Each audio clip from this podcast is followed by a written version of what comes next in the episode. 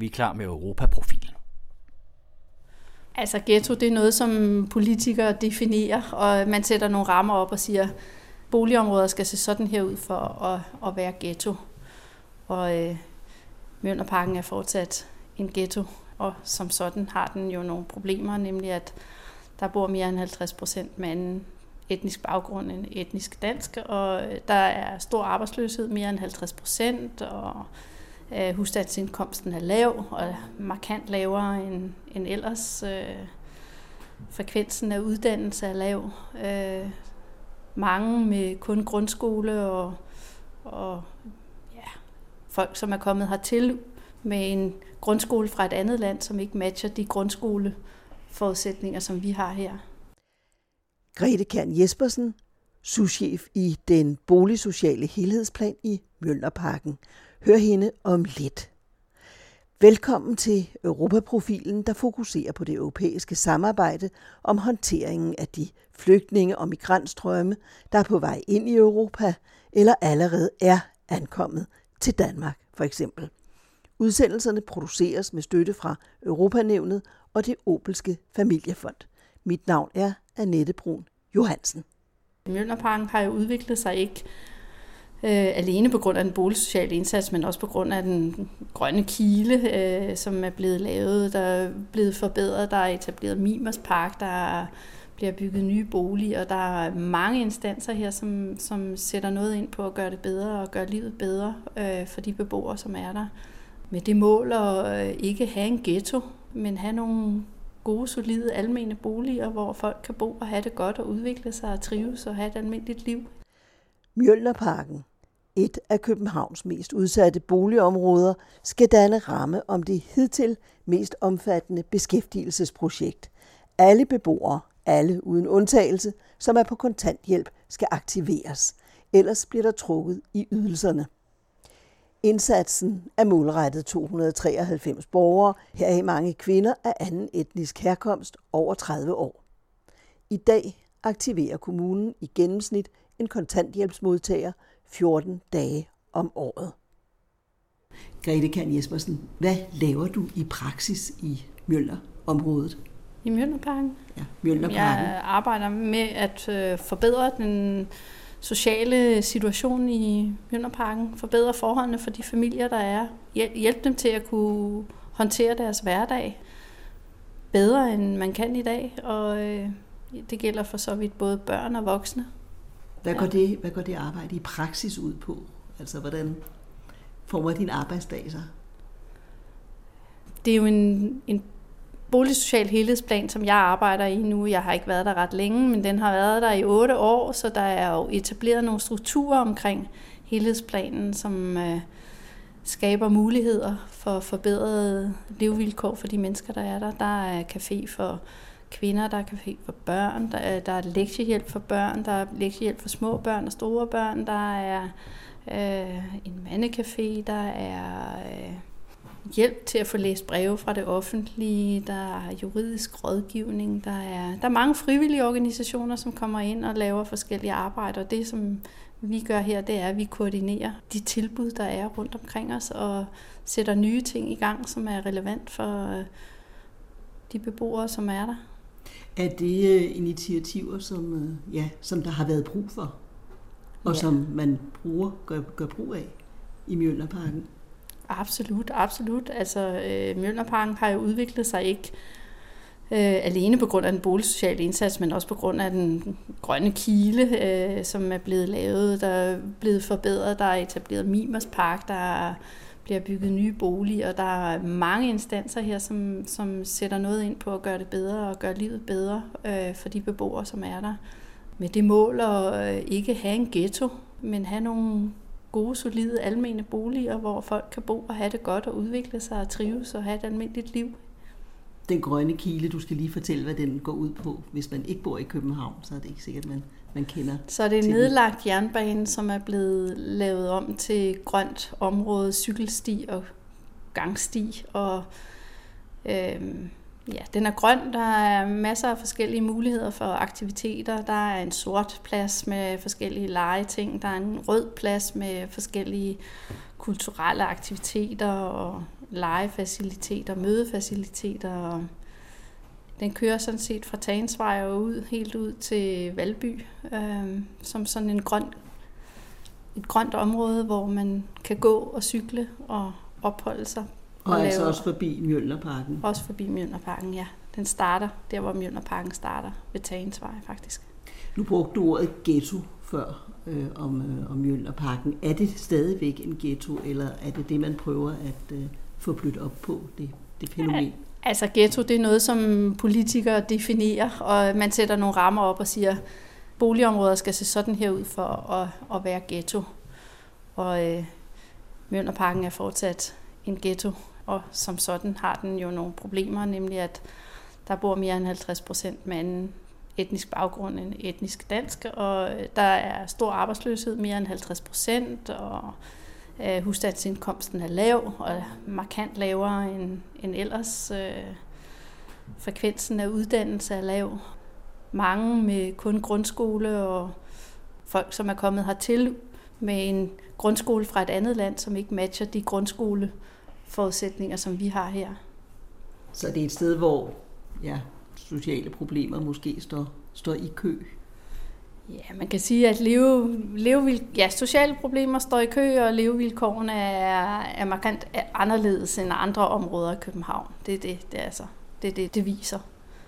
Nu nævnte du også, at der er nye initiativer i gang, og at du er med til at kunne sætte nye initiativer i gang. Hvad, hvad er det for initiativer for eksempel? Ja, men man arbejder i Københavns Kommune både fysisk og, og, og socialt, og, øh, og så arbejder Lejerbo også øh, både fysisk og socialt, og Landsbyggefonden bakker op om det, så der er en fysisk helhedsplan, der er i gang, så man er i gang med at, at forandre byggeriet øh, i Mjølnerparken for at skabe større sikkerhed og skabe tør, større trivsel, så der foregår simpelthen en en stor fysisk forandring, ombygning af lejlighederne og have mere mangfoldigt øh, øh udbud af lejligheder. Der er mange øh, tre- og fireværelses lejligheder, der mangler, når man er vokset op der, så meget, når man bliver gammel, så kan det være, at man gerne vil have en toværelses lejlighed. Når man starter ud som yngre, så er en toværelses lejlighed meget godt. Og, så der skal være mere mangfoldighed i, i udbuddet af lejligheder, deres, den måde, de er indrettet på. Og så, øh, så forsøger man ved at lave lukkede gårdmiljøer, sådan som man typisk har i andre dele af København. Øh, I øjeblikket er området meget åbent, øh, og så vil man lukke gårdområderne, sådan så at man ligesom har en, en karé med vores gård, og så skabe noget socialt fællesskab derinde, og at man kommer ind i lejlighederne og opgangene udefra, ligesom man gør i andre karé-ejendomme rundt omkring i København. Så, øh, skal der være en butiksgade, og der skal være et kvartershus, og kvartershuset øh, er nyskabende på den måde, at det, det er et fælleshus for, for afdelingen, altså den almindelige boligafdeling Mønderparken, øh, og det skal være huse, øh, en sportsforening, en fodboldklub, og så skal det huse en bemandet legeplads, som er teknik- og miljøforvaltningen, og de skal være alle sammen være sammen i det her kvartershus og få det til at fungere og vokse og gro som, med noget, som man kan trives med og som kan være mangfoldigt og invitere andre udefra ind til aktiviteter af forskellige slags. Er det så aktiviteter, som, øh, som beboerne bliver inddraget i og har lyst til at deltage i? Ja, altså tanken er jo, at det, de skal selv drive det. Altså de skal være, det, det er det, man arbejder frem imod, at, øh, at afdelingen har ansvaret for det, og at beboerne driver det og udvikler det lykkes i det? samarbejde med de andre. Mm. Ja, det er et mål, at det skal lykkes. Sådan er det. Og det, det er godt at have det som et mål at arbejde frem imod, at sige, at det skal lykkes så i 2022. Øh, Øh, så kører de selv, og det går godt, og det er et attraktivt sted, og beboerne er glade for det, deres børn og børnebørn holder af at være der. Det her er vi vokset op, og vi har været med til at udvikle det her område på den rigtig gode måde. Og det er et interessant område, der kommer jo mange og kigger på det, øh, blandt andet fordi man har investeret meget i de her udeområder også, øh, og man kigger på, om man kan få en større dynamik i forholdet mellem boligområder og så grønne områder. Så der kommer folk fra nær og fjern fra hele verden for at se og byde ind, også med gode idéer om, hvad, hvordan man kan videreudvikle på det. Hvem er det, der for eksempel kommer? udefra? Ja, det er fordi øh, Københavns, Kommune, øh, Københavns Universitet har så et Ph.D.-kursus, øh, øh, som er et internationalt Ph.D.-kursus, som kører her i næste uge, og der kommer så studerende fra hele verden til det her. Og de har været overrasket over, hvor mange der i virkeligheden var interesseret i det, fordi det er noget nyskabende og nytænkende at inddrage aktive udeområder, aktive grønne områder som fællesområder til at knytte det an til boligområder. Og det gør man med henblik på hvad? På en bedre øh, social udvikling, en bedre, bedre både økonomisk og social udvikling øh, og trivsel. Ja, det er på mange måder. Altså det er jo også, her cykler vi rundt, her bevæger vi os mange byområder er der et problem med, at mennesker skal få motion, og de skal få komme, der skal komme bevægelse ind i deres hverdag. De bor måske i en lejlighed, og, øh, og de går hen på et arbejde og kommer hjem igen. Og mange mennesker i dag, de sidder jo ned, de sidder ned hele dagen, så, så, så er det en kæmpe, øh, eller en meget væsentlig ting, at der er mulighed for, for frisk luft og bevægelse lige uden for døren, og at man, man bruger det, og at det kan bruges af mange, både af små børn og voksne og unge, øh, og også at de kan bruge det sammen. En typisk øh, familie i, i Mjølnerparken, hvordan ser den ud? En typisk familie i Mjølnerparken, det er en, øh, en flygtningefamilie med, med øh, ja, en flygtningefamilie. Det vil jeg sige. Det, det, det, hvis jeg skulle sige sådan, det er det. En flygtningefamilie. Og øh, der bor rigtig mange flygtningefamilier og øh, indvandrerfamilier også, men størstedelen af dem af de familier, der bor i Mjølnerparken, det er øh, flygtningefamilier. Øh, og i Mjølnerparken bor der 80 procent med, altså, med ikke-dansk øh, etnisk baggrund, kan man sige det sådan. Hmm. Flygtningefamilier hvorfra typisk? Libanon, Palæstina, øh, Irak og Somalia. Det er de tre hovedgrupper og så er der alle mulige andre steder også. Men, men de tre nævnte er hovedgrupper, altså somalier og øh, palæstinenser fra Libanon og øh, iraker. Det var den sidste. Ja. Altså flygtningefamilier, der har fået asyl i Danmark, eller ja. opholdstilladelse? Ja, eller? asyl i Danmark, ja, asyl som er altså blevet anerkendt som flygtning. Ikke? Ja. Og hvor store er de familier? Øh, jamen, det er børnerige familier. Øh, og en familie, en typisk familie har nok et sted mellem 3 og 6 børn. Nu har du været på, ja, hvad har du været? Du har været på ferie med en række familier. Jeg har været på ferie med en række familier op i Helsingør. Øh, feriebyen Helsingør, som er Folkeferiefondens øh, ferieby. Og i den uge, jeg var der, så kan man sige, så var feriebyen, som består af 43 små huse, hvor der kan bo en familie, to voksne og fire børn, og alle husene er ens. Øh, og der har jeg været sammen med ni familier, og øh, resten af husene var så udbudt til andre. Der var familier, som ikke havde fået asyl nu, som fik kom fra Røde Kors. Der var familier kraft med kraftramte familiemedlemmer, som havde fået en uges ferie deroppe, og der var jeg så med ni familier fra helhedsplanens område.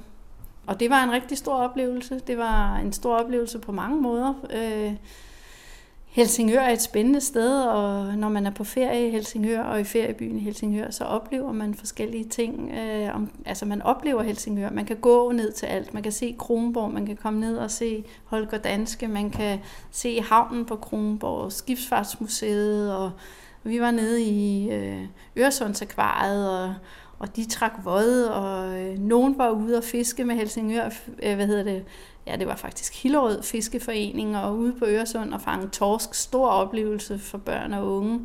Og øh, ja, det var både piger og drenge, og, øh, og, og det var sjovt. Og, det, og når man så mødes i de sammenhæng, så mødes man jo med andre familier, som, som har deres liv og som ser ud på deres måde, og det er fantastisk, at øh, den synergi og naturlig tilgang, man kan få til hinanden, når man møder hinanden i sådan nogle sammenhænge. Ikke som en ghettofamilie, eller ikke som en øh, særlig familie af nogen art, øh, men bare en almindelig øh, familie. Og, og familierne oppe øh, på ferie, feriecentret arrangerer sådan nogle forskellige aktiviteter, der så er fælles for familierne øh, hvor familierne og børnene kan, det er typisk med fokus på børnene, de kan deltage, så børnene lærer hinanden at kende, og de voksne lærer hinanden at kende. det er rigtig godt, og de familier, jeg havde med, det var jo nogle relativt veletablerede familier her, og, så, og de var jo hjælpere på de her flygtningefamilier, som, som havde fået en uges ferieophold. Og øh, altså, der opstod forskellige situationer, hvor øh, der var brug for hjælp, og de familier, jeg var sammen med, hjalp jo til det alt det bedste, de kunne. Tog med på sygehus, tog med til lægen, passede de andres børn, mens mor var et eller andet sted. Øh, altså det, det, var, det var virkelig stort at se, hvordan man ja, der er en synergi, der opstår en synergi i de sammenhænge, og det er sjovt. Så opdager man også forskellighederne. Altså, der er jo forskelligheder i, hvordan vi lever, og hvordan man gør. For eksempel så havde øh, nogle af, af de etnisk danske familier arrangerede vandkamp. Altså, det var ikke noget, vores familie synes var, var en rigtig god idé. Og sådan er, sådan er der forskellige situationer, hvor, som opstår. Men alt sammen i fred og fordragelighed, og altså, vi er ligesom kan man sige. Vi er naboer, og vi hygger os. Og, ja. og, og at det, det rum bliver skabt på en uge, det er også fantastisk. Altså ingen splid og ingen fnider, og øh, bare hjælpsomhed, og vi vil hinanden gerne. Og vi griner og har det sjovt. Det er dejligt. Det er. Så for dig selv, altså samværet med, med familierne fra, fra Mjølnerparken, har det givet dig nogle erfaringer, du kan bruge fremadrettet? Ja, det har givet rigtig mange øh, øh, erfaringer, som jeg kan bruge fremadrettet. Altså, der kan være meget stor diskussion om, hvad er det, man skal lære, når man kommer her til Danmark? Hvad er det, man skal lære? Hvordan skal man, øh, hvad, hvad, hvad er vigtigt at lære? Og, og vi har jo lavet et integrationsprogram, der går ind, ind i, at man skal gå og lære dansk som andet sprog, og så, øh, og så skal man gerne i løbet af tid, hvis man skal blive her, lære noget om det danske samfund, så man kan bestå den her prøve, som er, findes i forbindelse med, at man gerne vil være dansk statsborger. Og det er, ligesom, det er ligesom de to ting, vi har lagt vægt på. Sprogskole og så øh, den her test omkring det danske samfund. Men der er mange andre ting, man skal lære. Hvis man skal flytte sig fra, øh, fra Mjølnerparken og til Helsingør, ja, så skal man jo øh, tage toget, eller gå, eller cykle, eller køre bil, eller et eller andet. Man skal jo i hvert fald bevæge sig et stykke vej.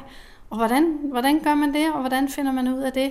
Og hvis man ikke kan det i forvejen, hvem er hjælpere på det her? Og det betyder jo, at... Øh, at en del familier, de kan slet ikke deltage i det her, for de kan simpelthen ikke øh, håndtere og flytte sig selv fra det ene sted til det andet. Og det er for svært.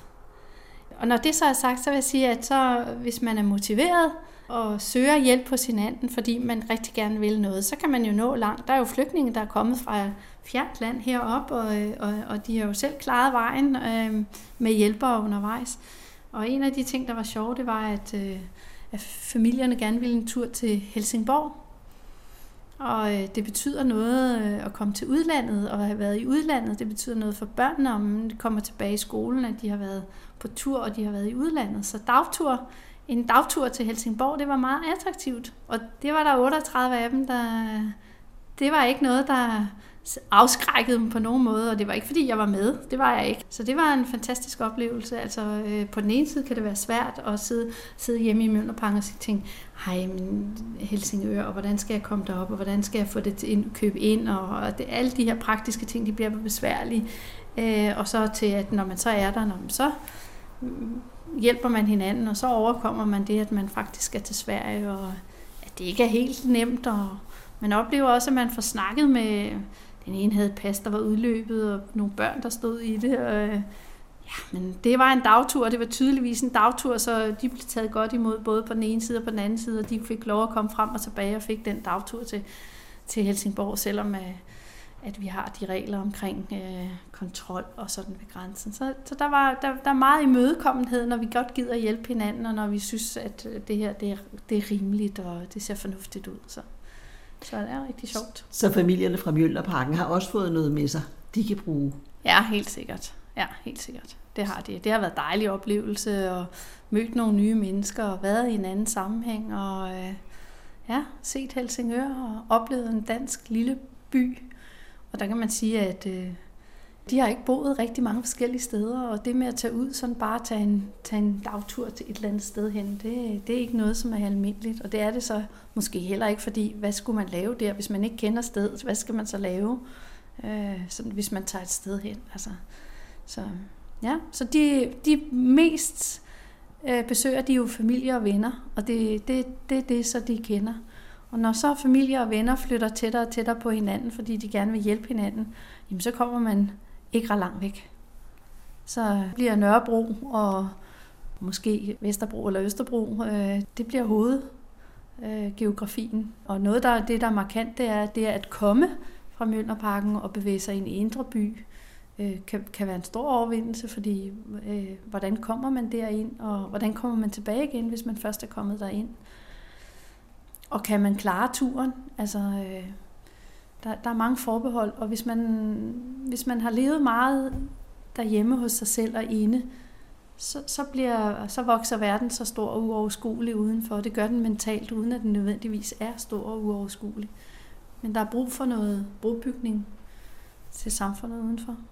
Den brobygning er den, der så, altså hvordan har du det med integrationsmulighederne nu med de projekter, du beskæftiger dig med og arbejder med?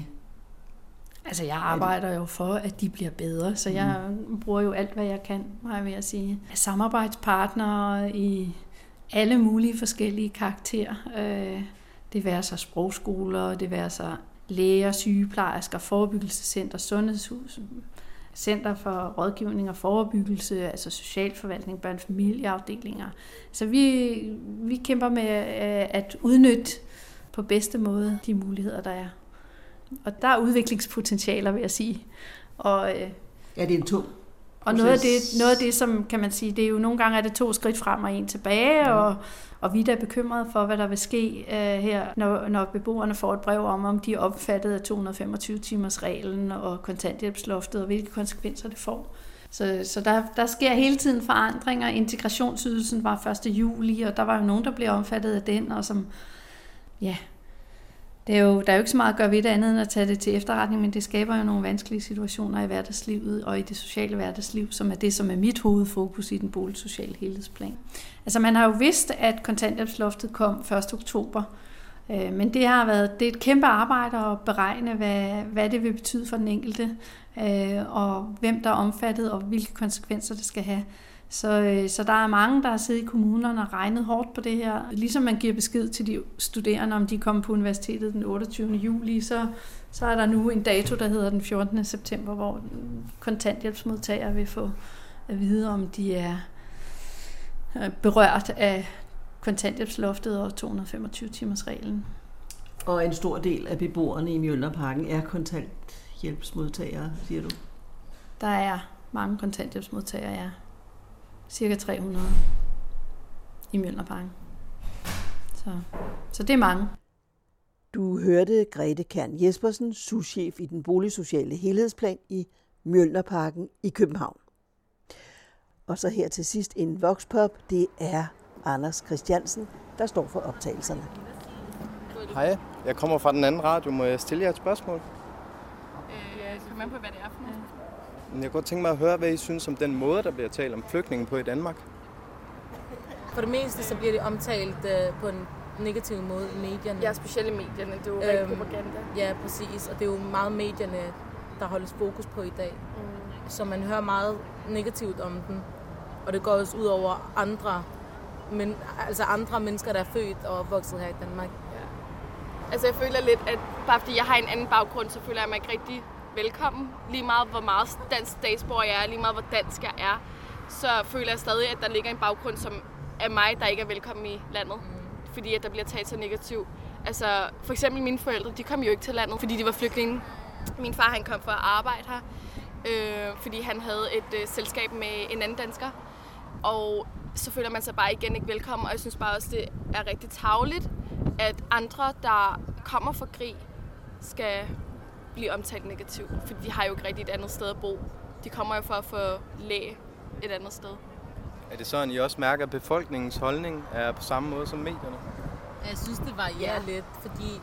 Jeg synes, øh, de bliver påvirket af det ja. i hvert fald. Altså for eksempel, øh, nogle, nogle dage møder jeg nogle mennesker, der faktisk normalt ikke rigtig reagerer, når de ser mig, men de smiler stort til mig, for eksempel på vej hjem, fordi de godt ved, at der sådan det er nogen, der måske er vandret fra mit land hertil, yeah. men andre kan... Her forleden blev jeg, altså blev jeg råbt efter på bakken, at jeg skulle smutte hjem til mit eget hjemland. Øh, og mit eget hjemland er så her. Så, så det var sådan lidt... Øh, Så det, det varierer lidt. Nogle af dem, de, de bliver påvirket på en negativ måde, andre bliver påvirket på en positiv måde. Ja. Jeg, jeg kan også godt mærke, at der er nogen, der ligesom viser det her med, at hey, jeg tænker ikke ligesom de andre tænker. Og prøver ligesom at smile til en, når man går på gaden, som hun fortæller. Men andre, de er også bare det helt omvendt og kan finde på at råbe alt muligt lort efter en. Så det er meget forskelligt. Og det vil det altid være. Folk er jo forskellige. Folk har forskellige holdninger til alting. Personligt bliver jeg også selv påvirket af medierne, så det er ikke noget, jeg kan udelukke på nogen måde overhovedet. Fordi når jeg læser en artikel om, om hvad det så end kan være, om, så bliver jeg jo også påvirket. Jamen, hvad fanden gør de, eller opfører de sig på den her, den her måde? Men på den anden side, så har jeg, fordi jeg selv også altså, har været uden, ude fra at blive dømt ud fra medierne, så har jeg også altid bagtanken om, at du måske kan gå den anden vej, og det er ikke alle, der er ens, og at det ikke er alle mennesker, der opfører sig på samme måde.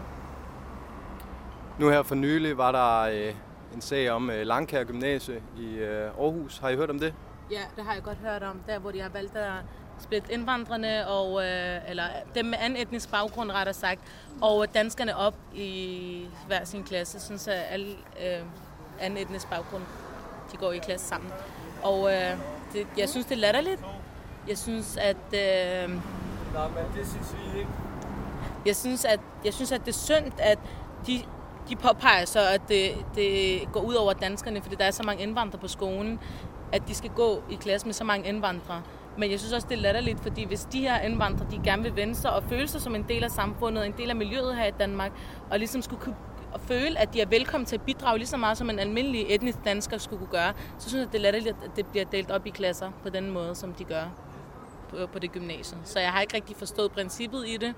Jeg så også et interview med rektoren, og jeg forstod heller ikke, hvad formålet var.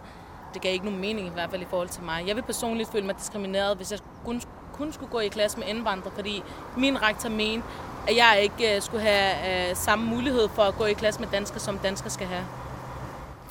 Jeg tror, at hans øh, begrundelse var, at der var for få etniske danskere i de klasser, så øh, der var faktisk en masse, der hoppede fra øh, og gik til andre gymnasier.